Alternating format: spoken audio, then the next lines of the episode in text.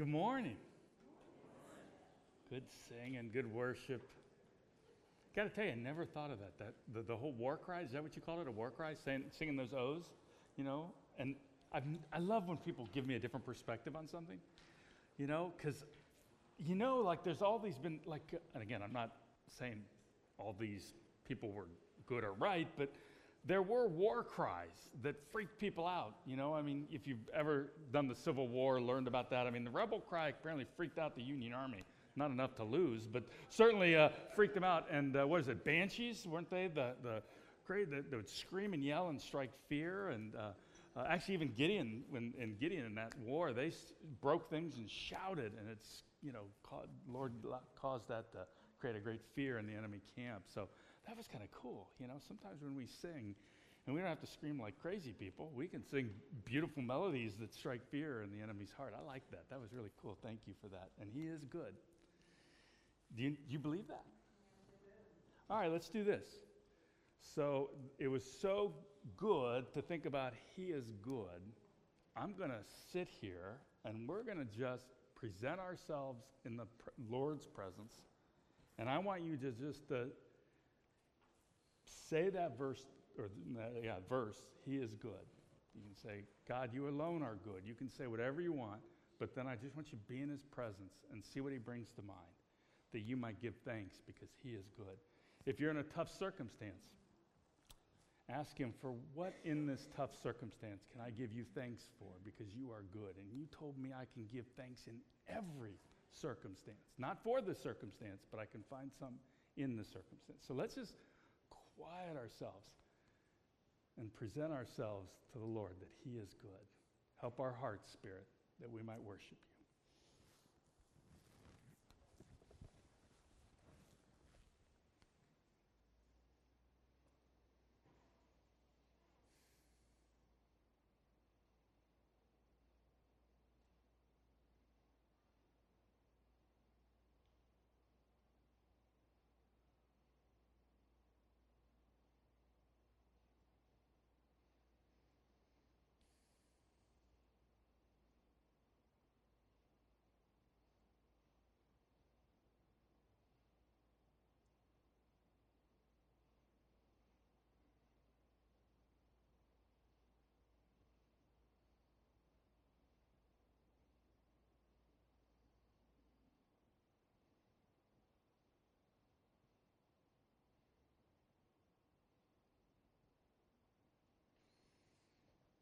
Mm, Lord, you are good.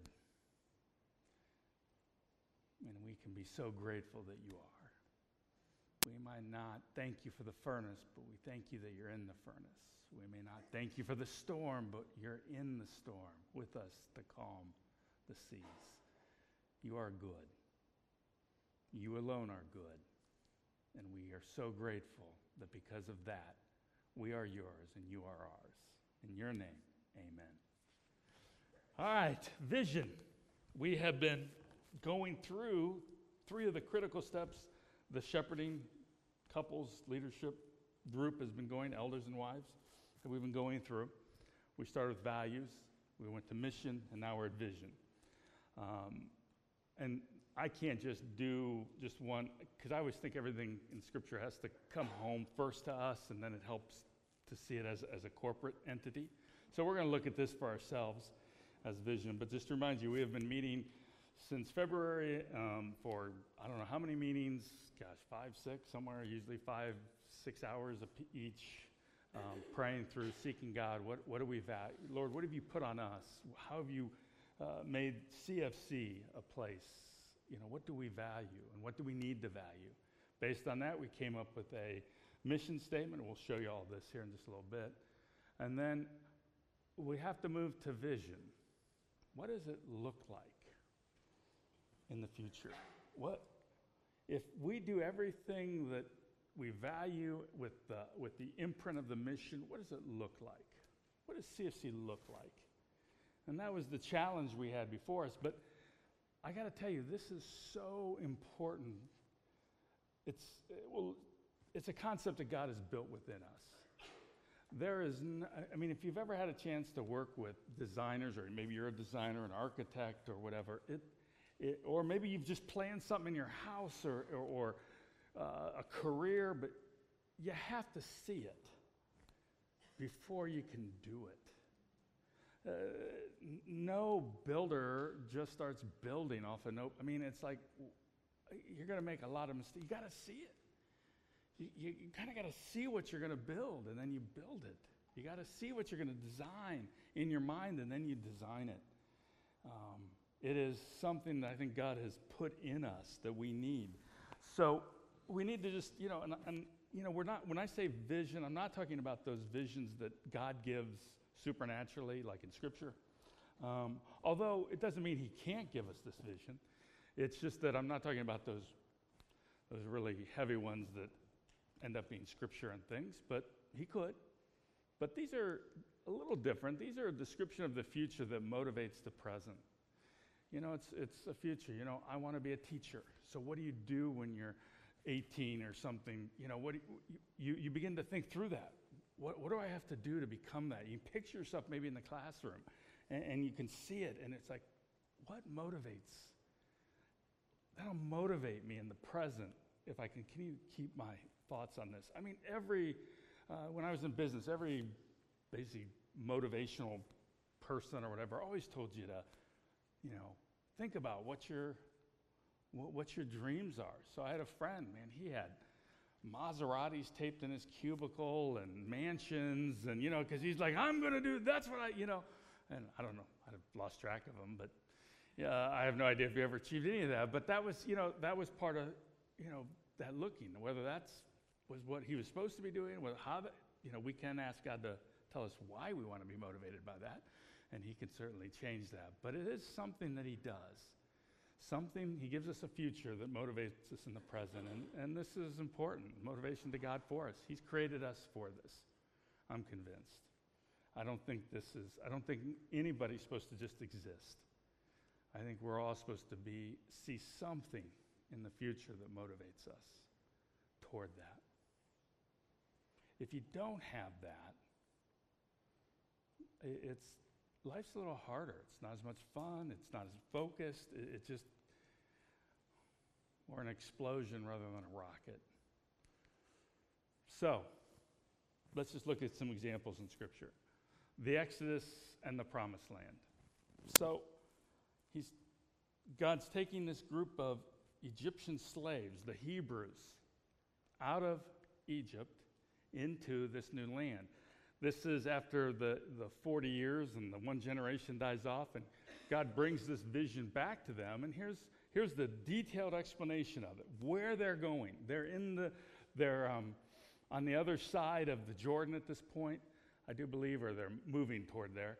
For the Lord your God is bringing you into a good land. They're not there yet, but He's bringing them into this good land, a land of brooks of water of fountains and springs flowing forth in valleys and hills. Remember, only, as far as we know, only two remain who have actually seen the land. The two spies that did not sin, Caleb and Joshua. All the rest have to go on this and maybe their testimony. But this is what God's telling them. He's giving them a vision of where they're going a land of brooks of water, fountains and springs flowing forth in valleys and hills a land of wheat and barley, of vines and fig trees, pomegranates, and a land of oil and honey. A land where you shall eat food without scarcity, in which you shall not lack anything. A land whose stones are iron, and out of whose hills you can dig copper. Well, let me just stop there and we'll read the last line a second. That is, I mean, agriculture. I mean, just everywhere. I mean, water, you need water, and there's water, and it's just crazy if you've ever, you know, again, if you ever get a chance to be there, just the springs and the oasis, it's a dry land, and the, but yet you see where God's even provided in the dry lands. And then they even have here, they talk about, they got, they got minerals and ore and things to create tools, and agricultural and weapons to defend crops, and they got all this really good stuff in this land.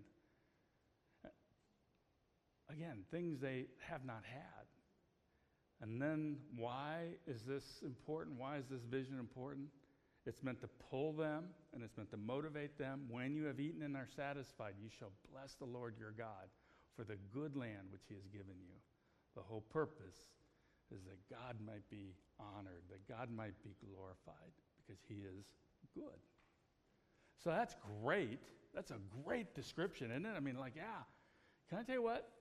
We all know, right, that this is only really given, this, this form of it is only given really once in Scripture, as far as I can see. I mean, there's other things, but pretty much this is, y- y'all know how they simplified it so they'd remember it, right? They had to find an easier way to remember this, right? What is it? Did I hear? I think I heard it.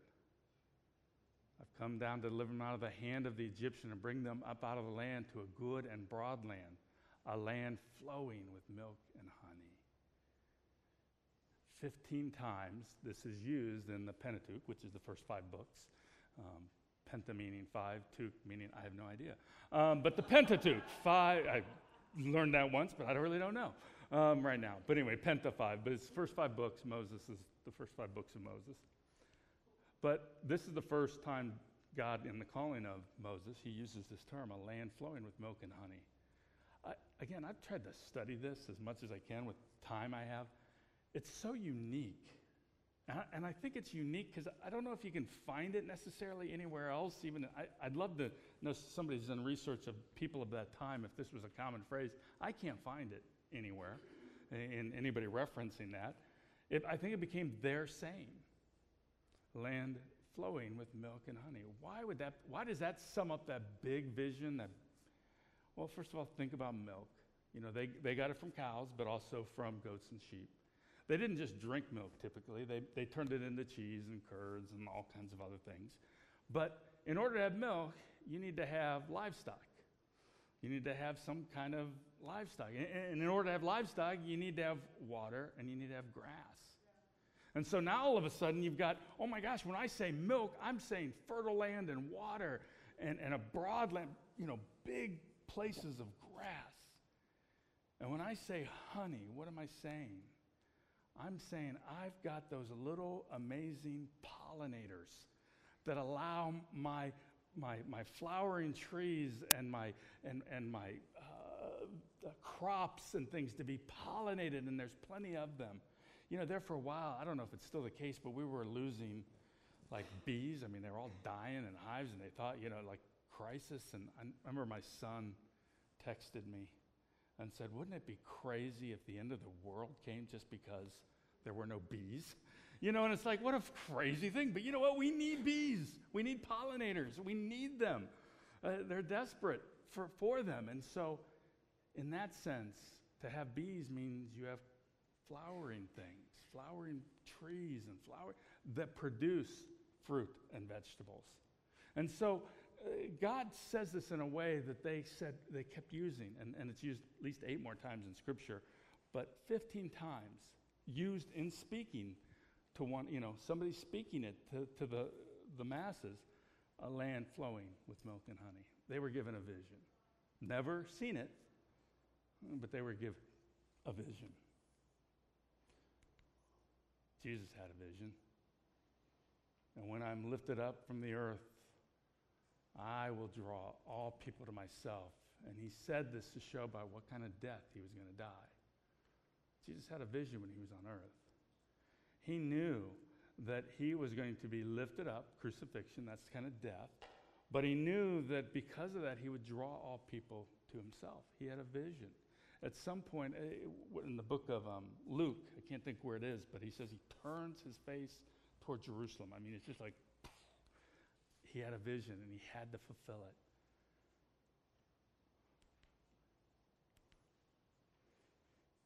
Hebrews 12 2, looking to Jesus, the founder and perfecter of our faith, who, for the joy that was set before him, endured the cross despising the shame, and is seated at the right hand of the throne of God. Jesus had a vision. He was able to look back through the, the, the torture, through the death, through the sin that was going to be laid on him, and he had a joy that was set before him that he would sit at the right, right hand of God and that he would be able to redeem people like us, purchase us from being slaves of sin to being slaves of righteous, servants of righteousness by his blood, by his sacrifice. Let not your hearts be troubled. Believe in God. Believe also in me. This is, this is Jesus with his vision, and he's going to invite us in. In my Father's house are many rooms. If it were not so, I would have told you. Uh, would, would I have told you that I go to prepare a place for you? Would I lie to you? No. And if I go prepare a place for you, I will come again and will take you to myself. And where I am, you may be also. Jesus had a vision. He knew he was going through something to get somewhere. And he knew that at some point he wanted to comfort them to say, Don't worry, I'm going. And I'm going to prepare a place for you. And that means you're going to be with me. And he says that to all of us. He tells us we're going to be with him. He had a vision, and he's invited us in. You know, it's interesting. Our we have an eternal vision. We all know that. God has set things up for us. And I'm just going to read this, but there's lots of things we could look at. God has given us a lot of information about our, our eternal future. He, he's given us a lot of information. He could just say, trust me. But he gave us a lot of information about what's going to happen, how it's going to happen. And, and, and, when you get to the final end of the Bible, and then obviously the, the, the new heaven and new earth, here's what, here's what he says. And this is meant to motivate us. Then I saw a new heaven and a new earth. For the first heaven and the first earth had passed away, and the sea was no more. And I saw the holy city. By the way, just can I say something about the sea thing that I never really kind of understood? Did you know that most, and he's talking to primarily Jewish, uh, you know, group, and actually most people in the Middle East hated the sea. Did you know that? Hated the sea. It was considered this scary thing that's you're just going to get drowned and, and such. The uh, Hebrews were not known for being great sailors. I think they had I think there's like two occasions in history, and both were disastrous. I think uh, it's just not. And uh, but can I tell you, just now I'm going to go on another tangent. I'm literally I've gone on a tangent, and now I'm going on a tangent on my tangent. You ready? So what is really cool is that uh, the majority of the disciples came from Galilee. You know, we always the uneducated fishermen we usually say, right? Who would you want to take the gospel to all ends of the earth? People that are comfortable on water. The only Jews that were comfortable on water were the fishermen of Galilee. So, went on a tangent, but the sea was no more. We think, well, is that a good thing? For them, that was a good thing because the sea was a scary thing. Um, and I saw the holy city, New Jerusalem, coming down out of heaven from God, prepared as a bride adorned for her husband. I mean, this is, in essence, Jesus and the church coming together. And I heard a loud voice from the throne saying, Behold, the dwelling place of God is with man. He will dwell with them, and they will be his people, and God himself will be with them as their God.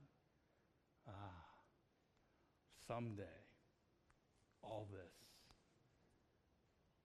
will be changed. Justice, true justice, will happen. Peace will reign. He will wipe away every tear from their eyes, and death shall be no more. Neither shall there be mourning, nor crying, nor pain anymore. The former things have passed away. I mean, just, it's just amazing. I mean, and I always look at this, you know, we all have this, we're, we're all being changed, but we all know we have a, the flesh, right? The sin nature, and we got the world that kind of activates that flesh, and then we have Satan and his demons that mess with us within there, and all that stuff, and we're always fighting these things, temptations and such. There's coming a day that you'll look at me and say, Go ahead and lie, Mike. Can't. Sin, Mike. Can't. Sorry. Don't even, not even sure what you're talking about. I guess I remember that, but I totally don't. But I know it was paid for. I mean, someday someday it's coming. Mm. Former things have passed away, and he who is seated on the throne said, Behold, I'm making all things new. You, by the way, and I, if you know Christ as your Lord and Savior, you are a new creation now. But it hasn't been realized yet. Someday What He has started will be completed, and we will be new. That's the eternal vision that He gives all of us right now to, to order our lives. There's the Bema Seat judgment you see in uh, 1 Corinthians 3 and 2 Corinthians 5, where as saints, someday we're going to be raised up before the Lord, and our lives will be tested as if by fire. And the things we did in the flesh for our own glory and our own power will burn up. Those things that God, those good works God gave us, that He empowered, that brought Him glory, will be these wonderful jewels. My theory is to make the crowns that someday we will throw at His feet when we see Him seated on the throne. He's given us these things. So, what's your, my present vision? What's pulling you forward? And let's just talk about this. It's consistent with your unique design as God's image bearer. You are unique. You have strengths that I don't have, that your spouse doesn't have, that your sister and brother probably don't have, that your parents don't have. You have strengths. You have things that you value, that you're passionate, you have gifts. You have a unique design. And those values actually flow naturally, typically out of who you are. Eh, they just flow. They just naturally, they're things that you value. Why? Because it's how God has created you. And then there's also biblical values, things that we know we should be doing that we're not, and, and such. And th- those will be reflected in our, what, our, what the vision is. And, and then we usually have a mission then out of that, something that defines kind of who we are. Our mission here right now that, that the shepherding group has come up with is um, uh, real love in real life. Very simple, very easy. It's on a t shirt. Remember, that was one of the goals? Real love in real life. So that's really good, but how, do we, how does that work out and what would that look like in the future? But the same thing would be for us. If we're if we have we value, we're unique creations. We value certain things of who God has created us to be. And then we understand within that we have a certain mission that kind of flavors everything we do. It's the, it's, it's the thing that when we come into a situation, we bring something that's unique of God, how He's created us. And we can say, This is it. I know this about myself. I'm working on mine. I'd give it to you, but it's in kind of, but I, I'm working on something for my own personal mission statement of just what does that look like? And it's not enough to say that, but then to say, how does that work out? In, in two, three years, how does that, what is that, five years, what does that look like? You know, um, Marcy went to a class on strength finders, and I went ahead and took the test because it sounded kind of cool. And um, they give you a top five strengths out of 34, and um, highly recommend it. But within this class, um, the teacher asked them to do an assignment. They basically one to three years or so, no limitations. What do you dream? Where do you want to be? What's the weather like? What are you wearing? I mean, just go specific. What if, if there was no obstacle, money, training, anything, what would you, where would you like to see yourself? Where would you like to be? What would you like to be doing? Who's with you? And hopefully your spouse, if you're married, is next to you. And you're saying, yes, of course. But uh, it's your dream. I don't know, you know, but it just dream. Just let it go. No restrictions. Even if it's absurd, go for it. Do you know, I don't know, how many were in your class? Where are you, Marcy? I just saw you. 15? Would you say three did it? Three or four? It, that's really, it's really hard. It's not easy to dream. Now, there's, I know there's some here that it's like they need to be tethered to the ground because they're floating aimlessly in the clouds all the time. And I might be accused of that at times, but sometimes it's hard. But for most people, I think it's really hard to dream. It's like, what's the use? It's never going to happen. That's impractical. I'm not going. But it's a great exercise. Marcy and I did it. It was interesting. It was like, wow, that's interesting. You know, just let ourselves go and flow. Actually, mine came out so much different than maybe two years ago because of the things I've gone through. And you too. I bet the things you've gone through are going to change what you dream. But I just think that was, I thought that was so fascinating. Most people can't dream. And yet, God has created us to be people who are supposed to be look out, see what He has given us to do, let Him give us, let Him test it. We always test our dreams. I mean, it's never just saying, yes, that's what God wants to do for me. Bless this, that I want to be a multi billionaire. Bless this. It's like, well, no, you're, you're asking amiss. You're selfish. You're, no, God's not going to give you that.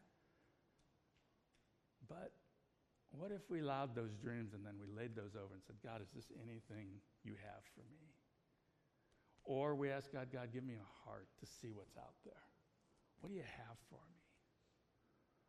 The way you uniquely created me, the passion that you've given me for things, what would that look like?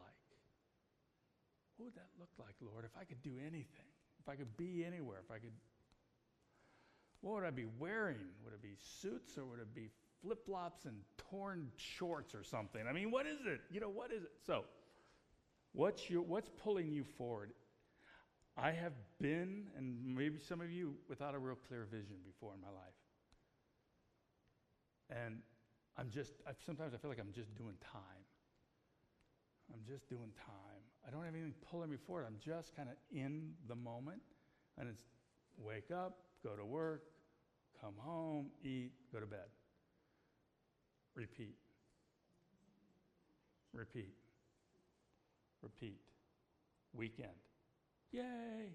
Monday. Repeat. Repeat. Is that it? Is that it? What's pulling you forward? All right, let me see. Do I, let me think. Who do I have here? How many of the, how many of my lowest shepherding couples? Can you guys raise your hands? Oh, good. I'm to come on up, all you shepherding couples. Everybody come up. While you guys are coming up, let me just show you this. What's pulling CFC forward? Because I'm going to have you guys read some of these statements so they're not just always coming from me. Um, what kind of church does God want CFC to based on our values and mission in 5, 10, 15 years from now? It's an expansion of our mission statement to explain where we dream God will take us in the future. So, what are our, our values? There they are biblical instruction. I always add authority just because I want it to infuse everything, but certainly it will if we instruct. Worship is a value, something we value here. Does it mean we're doing all these perfectly? No, but they're values. Prayer.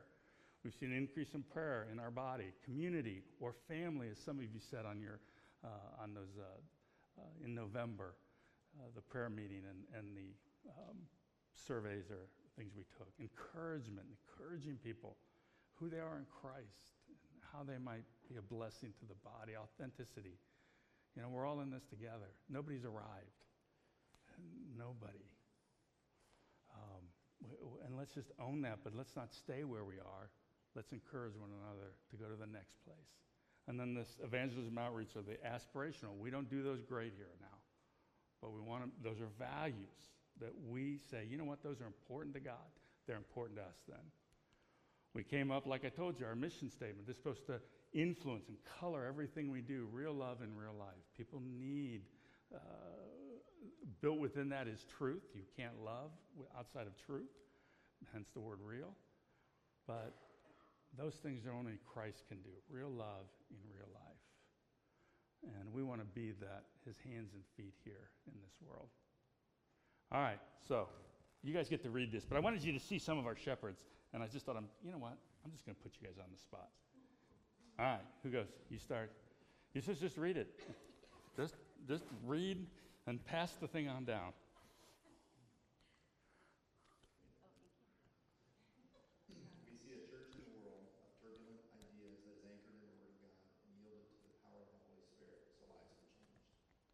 All right, now just stay, know, pass it on. But let me just say, you're supposed to lay that over. Does, does that one something that resonates with you? I hope so. You know, uh, turbulent ideas in this world, we're anchored. We have an anchor. And the Holy Spirit is the only one who can take that word and change lives. That's kind of what that is. It's Just to lay that over, and is that something that you could see in the future for yourself and for this church? All right. Hopefully you can read that. If you can't, you can run over here and look at my thing. Okay. Or look behind you. We see a church that recognizes who God is and responds in thankfulness and joy. Yeah. And, and that would be not just 20 minutes on a Sunday. You know that, right? That's meant to be a regular part of our life. There's never a time when we can't worship the Lord. There's never. All this is, is when we all get together and say, hey, we've been worshiping all week. Let's get together and worship together. All right? Prayer.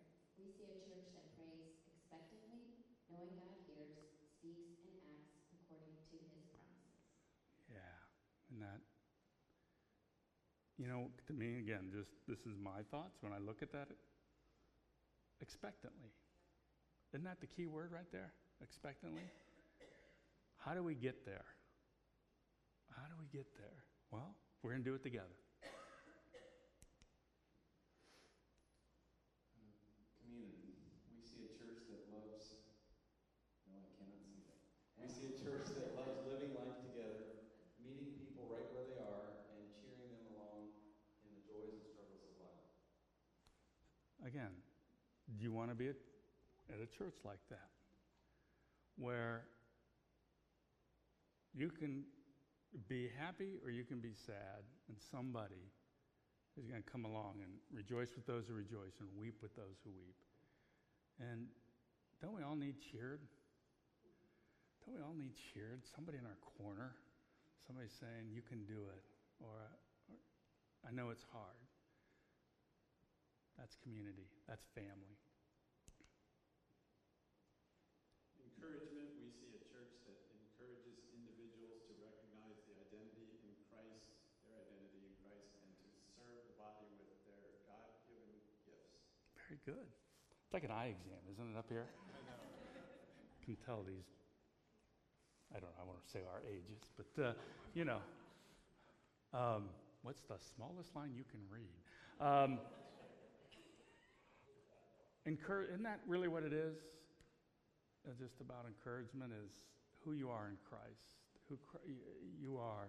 Christ is in you, the hope of glory. And then that beautiful chance that somebody can know that they can glorify God with their gifts and, and fanning the flame in people to do that. I don't know if we do we have to pass it back to the beginning. All right, go.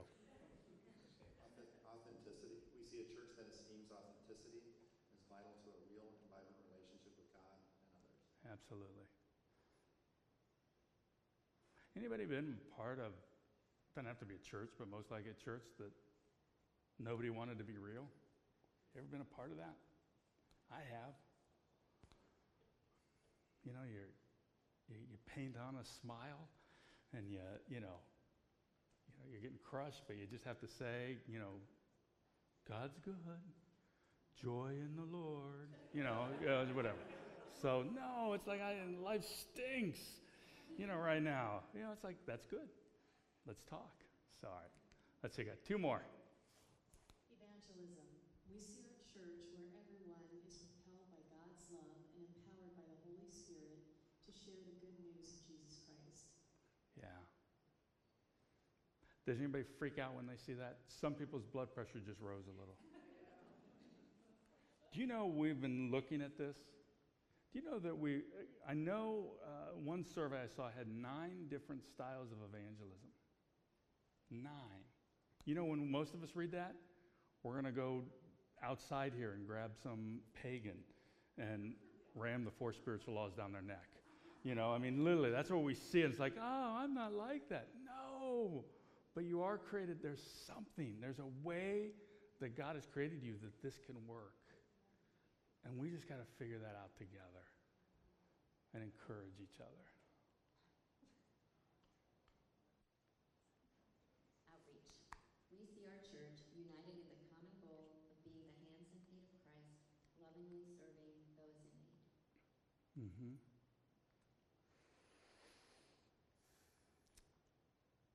You know what happens to churches? It's really hard. We go inward. We tend to go inward, and it's you know, there's people hurting, tangible needs to be met, things within the community. The CFC says, you know what? We need to be out there doing those things. That's a that's something that we need to be about. Sometimes, as they say, earning the right or allowing softening the soil that the gospel may be presented. So those are, thank you guys. Thanks for letting me embarrass you. The- so these are the things, oh, thank you. So these are the statements, vision statements that the leaders here have said, here's where we are, and here's where we want to go. And therefore, we will put this out in other forms since it's Memorial Day weekend and people are missing, but that's, that's when you look down, we as a group saw and said, boy, that would be really, honestly, isn't it kind of to some level, what's the church that you want to be involved with? What does that look like? Based on who we are, what does that look like? And that's what this group came up with. And so hopefully that resonates. Now, that's all really good. Here's where the rubber meets the road strategies to get there and priorities to get there. It's one thing to dream, it's another thing to order and such. And that's where this group needs your prayer. Because that's really, it's, it's difficult because you have to say yes to something and no to something else. And that no sometimes is something that seems really important. So pray for the group because it's, it's a big deal. Right, just want to make sure you see this, but you need a, that can be part of your vision, what you saw, but, but also what is your, what is pulling you forward? It's important that you have something pulling you forward in this life you see. And if you don't, I'd begin to ask God for it. God, give me what that, give me that thing that pulls me forward. You know, Caleb in the Bible, what was he, 80? And he said, Give me that, that hard one. Give me the hill country. He had to fight uphill. He says, I'll take the hill. He wanted, to, at 80, he, under, he, he wanted to take the hill country. I mean, just like he had a vision that he was going to have the high ground.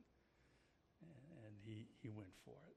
All right, with that, come on up. You have a closing song? Ooh, good. So she's coming up. Just do me a favor. Just quiet your hearts again. And I again, this is your time, but I would just cue you on just one thing for you personally is what's pulling you forward. And if you don't have anything, that's okay. The Lord wants to give you something, I believe, something that you can see and that you can be motivated by in your present life. And so, if you have something or you want to ask the Lord to clarify, do that. If you just want to worship Him, do that. Just take a moment.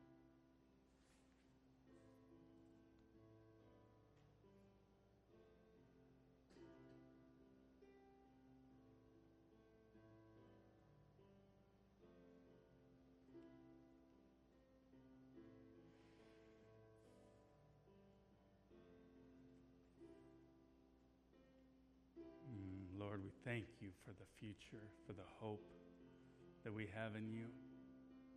Thank you that you've designed us to be people that